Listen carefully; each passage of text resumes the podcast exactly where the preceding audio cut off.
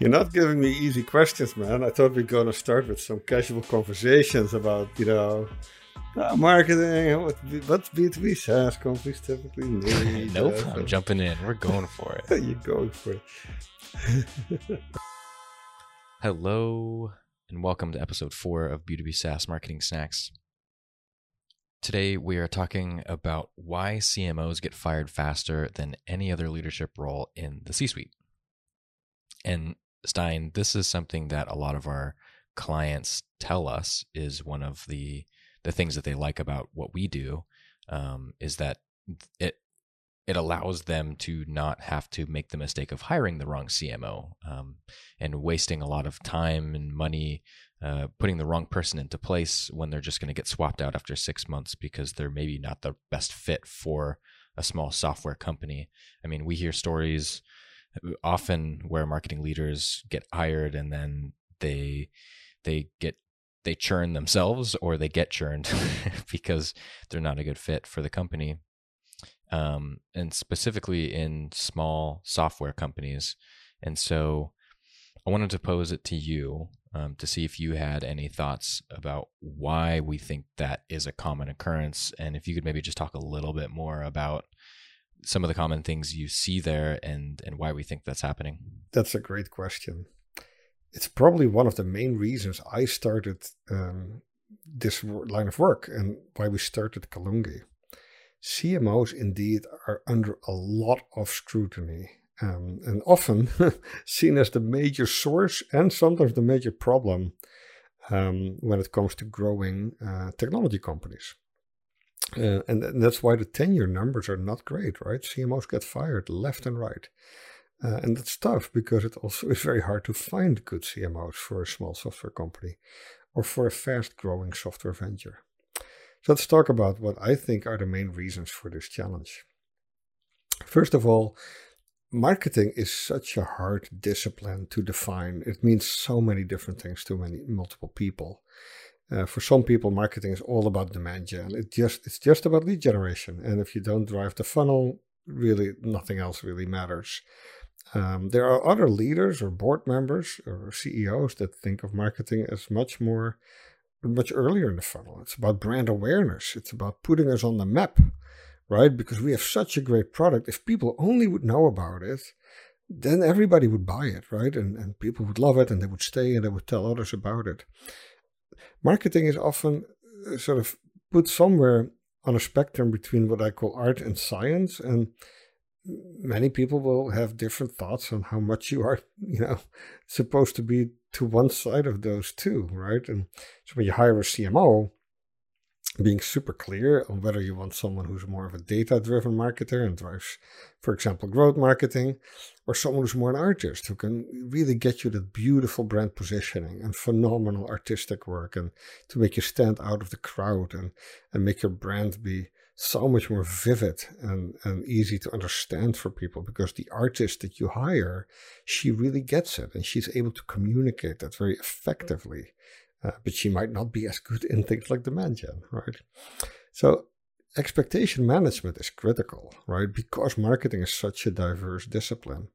Think of the five P's, for example, the five P's that are often used to describe uh, not even the complete marketing discipline, but maybe more, you know, product marketing, you know, positioning, you know, pricing. Where do you go to market, right? The Place. How do you go to market in certain markets? What are the campaigns you run? What is the sort of go to market strategy? People, right? Who, what's the audience that you're catering to? Who are the the personas? Um, what's your ideal customer profile? Um, and then promotion, right? And that's the P and the five P's. It's more about the demand gen side, right? How do you actually then drive sort of the funnel? And these five P's, of course, in themselves are very diverse. So hiring a CMO who is strong in all of those is going to be challenging. And if any of those is not in great shape, the CMO is often um, the first to um, sort of be pointed at. And for good reasons, of course. The CMO is responsible for all these areas of marketing. But it also means that it's extremely hard for a CMO in an early stage uh, company or a fast growing SaaS business um, to be you know, successful in, in all the aspects that people expect her or him to be successful in, right? A great logo, demand gen, phenomenal influencer relationships, hire, you know, young interns that are not too expensive, that can really scale up quickly, figuring out how to run an event for the first time with an audience that you haven't really got to know yet because you're such a young company. Um, how you define PR versus influencer marketing, because that has all changed so much, right? Um, are you focused on product, product marketing, product hacking, uh, growth hacking, or, or more on content marketing? Both are great ways to drive long term scale, but, but they're very different. And I've seen such a mismatch with certain you know, candidates, CMOs, really good marketers who came into a company with a great content marketing track record, but the company was looking for more for a product marketer or the other way around, right? You have a phenomenal product manager who's now ready to scale up into a VP of marketing role, but he or she has never done content marketing, and that's then something that could become an issue. Uh, so, so that's the first area I think of challenge why CMOs uh, have a hard time um, being successful in smaller or fast-growing software companies, and, and why tenure numbers are not great. Um, the other one I think it's about how do you strike the right balance when you are leading a marketing function between short term impact and long term scalable growth, right? It's a very hard, um, hard balance to strike. You are expected when you start as a marketer to, to have some quick wins, to, to solve the on page SEO issues, to immediately resolve friction issues in the funnel, to start doing conversion optimization to understand where the traffic on the website is coming from and make sure you optimize for those channels that, that are performing well. You're also expected to drive long-term growth through, for example, SEO optimization through content, strategic content, thought leadership, things that take time to build, right? Where you have to understand, you know, what is my audience really looking for? Who's it for? What's it for? And then building high quality content also doesn't you know, happen overnight, doing actual research to build something net new, to be a publisher of, of interesting net new insights. Uh, that takes time. Um, if you want to build a great product because you build product marketing to, to, to incorporate what you learn for your customers into your product and use that to improve your, your product marketing uh, fit uh, with your customers. That takes time. That's not something you do in a couple of weeks. So as a as a manager of the marketing function as a CMO, striking that balance between having something to show for in on the next board meeting, right? A funnel that is growing, team members that you've hired, uh, improved uh, search ranking results um, in Google search.